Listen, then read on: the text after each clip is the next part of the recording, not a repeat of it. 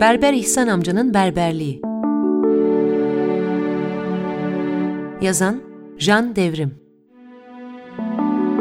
Seslendiren Salih Uzuner.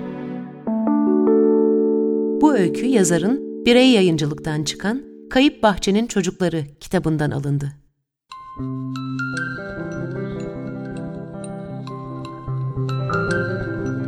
Nurettin Durmana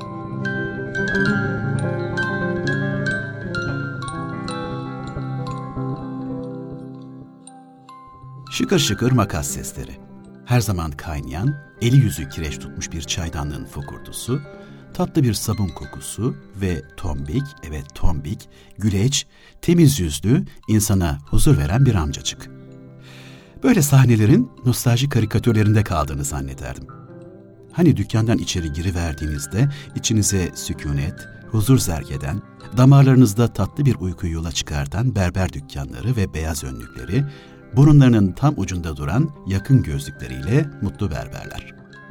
Belki inanmazsınız ama kışın en çetin günlerinde şehrin tabiatla verdiği savaşın en karlı anında bu dükkandaki saç sobanın içinize salacağı tatlı sıcaklık size ancak yine bu dükkanda yazın en kavurucu sıcağına direnen bu görünmez meşinin gölgesinin serinliğini hatırlatır. Ve her iki manzarayı birbirine bağlayan tombul bir kedi gölgelere basmadan tembel tembel yürür gider. Ben bütün bu makas şıkırtılarının, her daim gülümseyen bu gözlerin ve bu tatlı sabun kokusunun tutsağı oldum.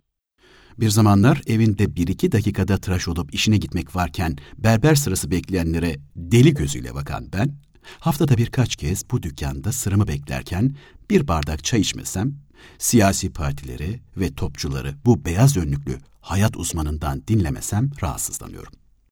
Hani insanın sıra beklerken içinde biriken o kirli öfke vardır ya, işini bitirse de beni bekleyen falanca adama gidip filanca işimi yapıversem.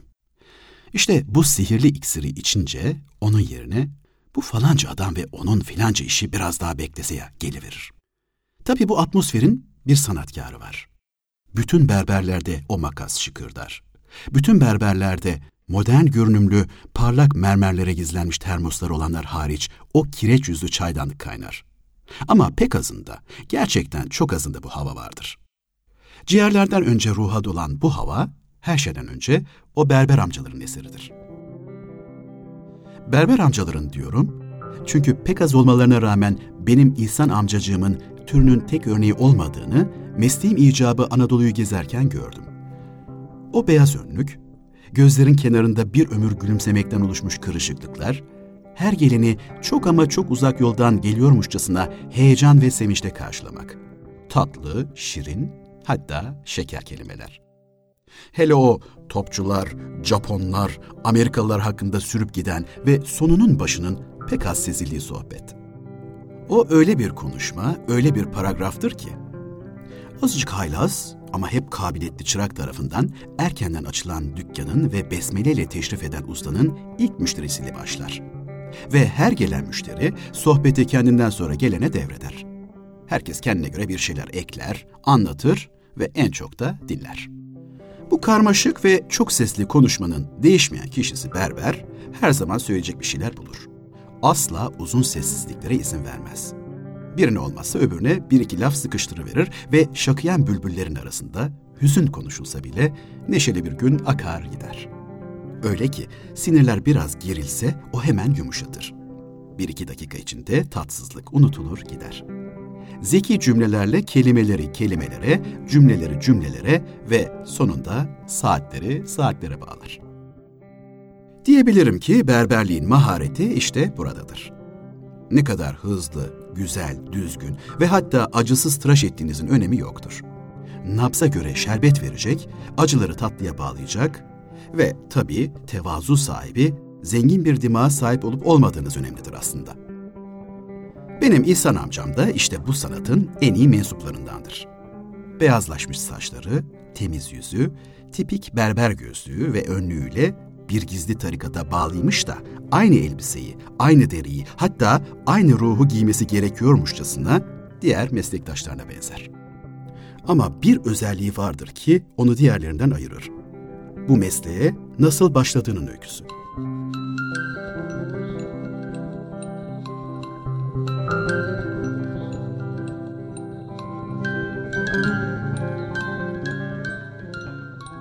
Benim evime pek de uzak olmayan bu dükkana her girdiğimde basit ama ilginç olan bu öyküyü hatırlarım. O bana tebessümle, ''Hoş gelmişsin Beyzadem'' der. Hani bir elinde makas, diğerinde tarak, müşteriden başını kaldırıp size döndüğü ve gözlüklerinin üzerinden gülümsediği an vardır ya, işte tam o an aklıma geliverir bu öykü. Ve o da bunu her seferinde anlar, bir tatlı burukluk eklenir dudaklarına. Sonra, sonra sohbetimize dalar gideriz.'' Sözler, makas şıkırtıları, çay kaşığının çıngırtıları arasında bir ses, bir melodinin parçası olur, akar gider. Beni bu dükkana bir arkadaşım getirmişti bir zamanlar. Tıraşın olacak ve biz de her ne işimiz varsa oraya gidecektik. Kapıdan girince İhsan amca neşeyle buyur etti bizi. Tahtayı da getirdin mi delikanlı diye sordu şakayla. Yıllardır onu misafir ettiğini hatırlatmak için. Gülümsemeler ve şakacıktan küsüşmelerin, kızdırmaların arasında dakikalar geçti gitti. Arkadaşımın işi bitmişti ve tam çıkıyorduk ki bana, ''Sen İhsan amcanın berberlik hikayesini biliyor musun?'' diye sordu. ''Zaten tıraşı da gelmiş.'' dediler ve beni o kocaman kahverengi koltuğa oturttular. Sesimi çıkartamadım, beklemeye başladım. İhsan amca önce beni tepeden tırnağa süzdü. Makasını, tarağını temizledi, tezgahının üzerine sırasıyla dizdi. Elleriyle saçlarımı yokladı, uzunluğuna baktı. Gözlüğünü temizledi usulca. Kendini hazır hissettiğinde anlatmaya başladı. Beyzadem dedi. Bizim kafa kağıdımız göründüğünden de eskidir. Siz belki bilmezsiniz. Eskiden nüfus cüzdanı demezlerdi de kafa kağıdı derlerdi. Hatta şimdikiler gibi bir kağıt parçası değil de cildi, sayfaları olan bir deftercikti o zamanlar. Belki bu yüzden nüfus cüzdanı der bazıları.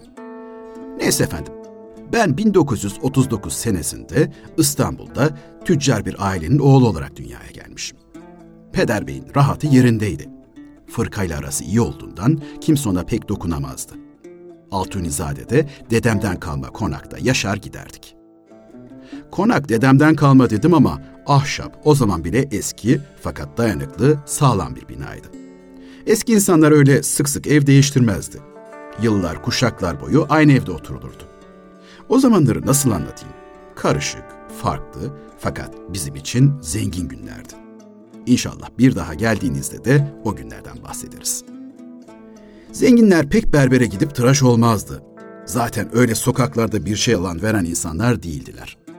Şimdikiler nasıl bilmiyorum ama iki kilo elmayı kendi elleriyle alıp parayı cebinden çıkartıp vermesi küçük görülürdü. Hani küçük işlerin adamı gözüyle bakılırdı sanki. Bu yüzden berber eve gelirdi sabahları babamı tıraş etmeye. Yıllar boyu aynı berber babamın gençliğinden itibaren evimizin kapısını çaldı. Hayli iyi bir aylık karşılığı, nasıl diyeyim, bir dükkan açsa o kadar kazanır belki işini yaptı. Babam beni de ona tıraş ettirirdi. Bir masaya oturtur, saçlarımı özenle keserdi. Eh, sonra bizim yaşımız büyüdü. Peder Bey'inki daha da büyüdü.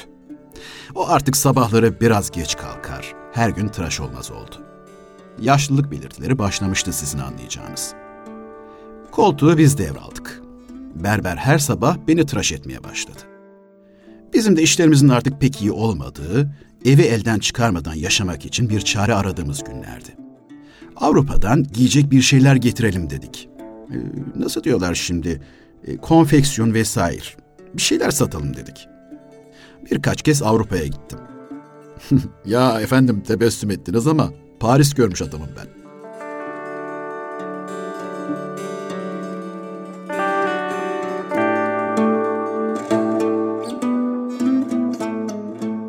Neyse efendim. Peder Bey rahmetlik olunca bu işlerle uğraşmaya devam ettim Bataçık'a. İtiraf etmeliyim ki biraz fazla battık, az çıktık.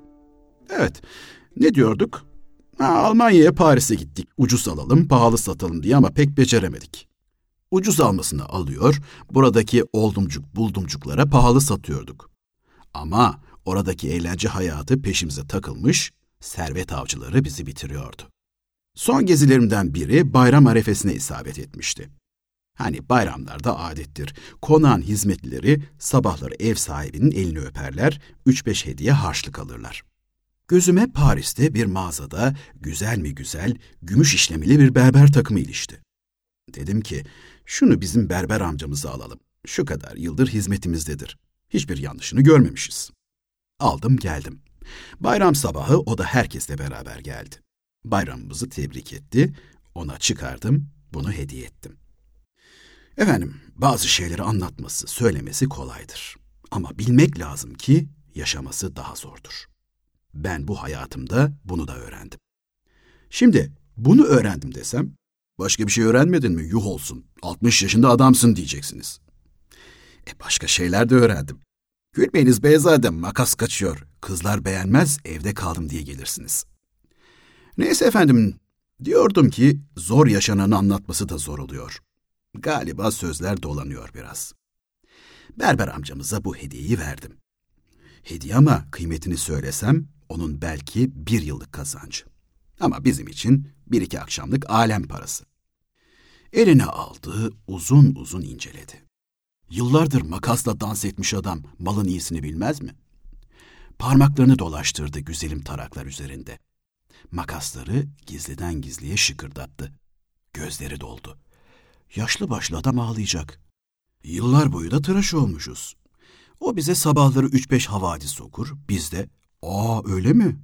Vah vah vah pek yazık.'' falan deyip geçiştirmişiz. Pek öyle sohbet etmemişiz. Dedi ki, ''Beyefendi zahmet etmişsiniz, bizi çok sevindirdiniz.'' Ben de bu söylediğine bir cevap vereyim, bir incelik yapayım istedim. Beyzadem, bilmek lazım ki insan marifetli olmadığı bir şeyde ne kadar acemi ise o kadar hata ediyor. Cahillik parayla silinmiyor. Onur ve şeref parayla alınmıyor. Şu kadar zamandır rızkını veriyoruz. Bu hediyenin ne önemi var dedim. Dedim ama o anı orada yaşamak lazım.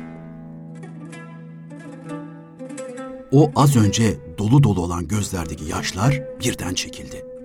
Hafif kambur duran o yaşlı adam titreşti. Gözlerindeki matlık gitti. İnanmazsınız çok korktum. Adama ne oluyor dedim kendi kendime. Titreyen elini parmağını yüzüme uzattı. Beyefendi, şu kadar zamandır sizin ve babanızın hizmetindeyim. Ama siz benim rızkımı veremezsiniz. Bilin ki rızkı veren ancak Allah'tır. Rızk sizin gibilere kalmış olsaydı halimiz nice olurdu, dedi. Elindeki takımı hiçbir şeymiş gibi yere attı, yürüdü gitti. Arkasından baktım sadece. Ne söylediklerinden bir şey anlamıştım, ne de kendi söylediklerimden onun ne anladığını. Bunak işte dedim. Tıraş takımını kaldırdım, olanı da unuttum, gitti. E parasıyla olduktan sonra berber mi yok efendim?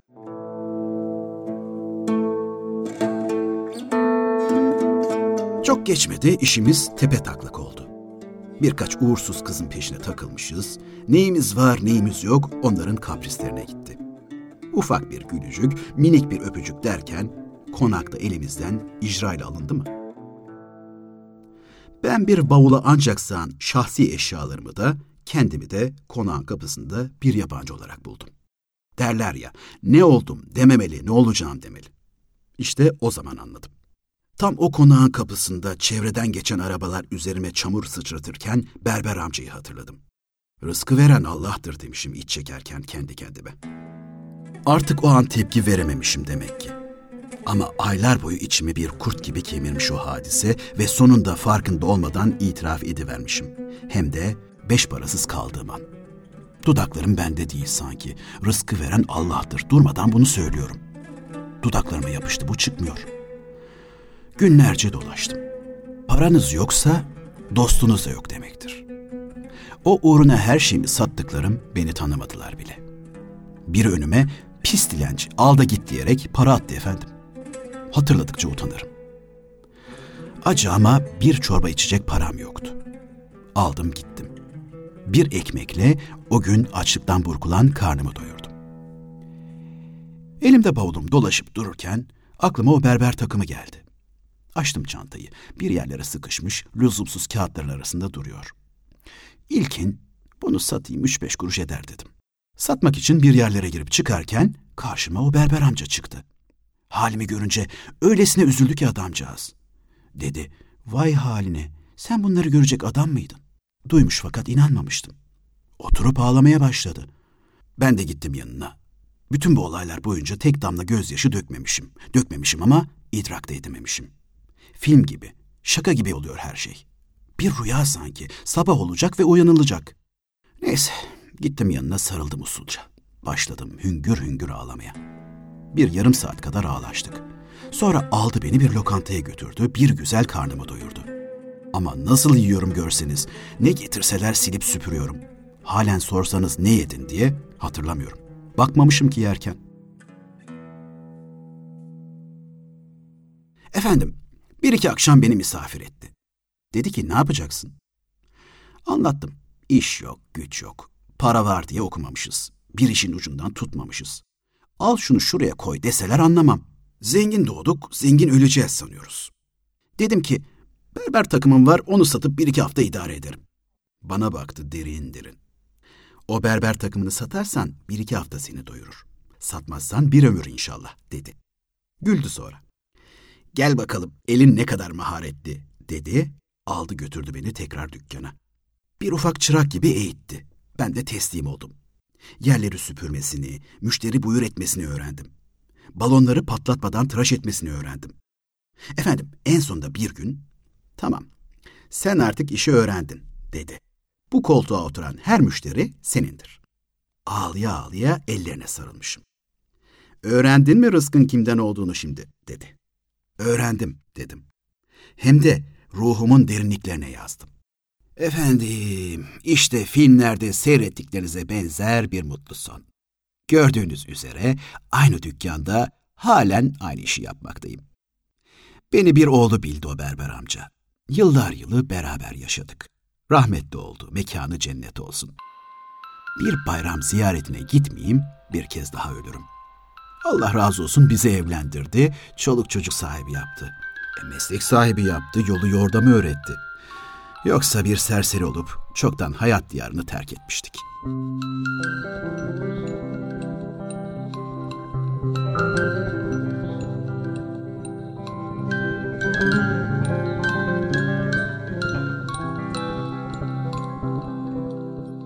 Bunları söyledikten sonra üstümden önlüğü kaldırdı. Çırağa koşup aynayı getirdi, ensemi gösterdi. Elinize sağlık dedim. Elimi cebime atınca, olmaz efendim, bu da benim baş ağrıtma hediyem, dedi gülümseyerek. Ama bir daha gelince bu kadar ucuza bırakmam, dedi arkasından. Gözlerinin içi gülüyordu. Böyle gülümseyerek ölmek mümkün müdür diye sordum kendime.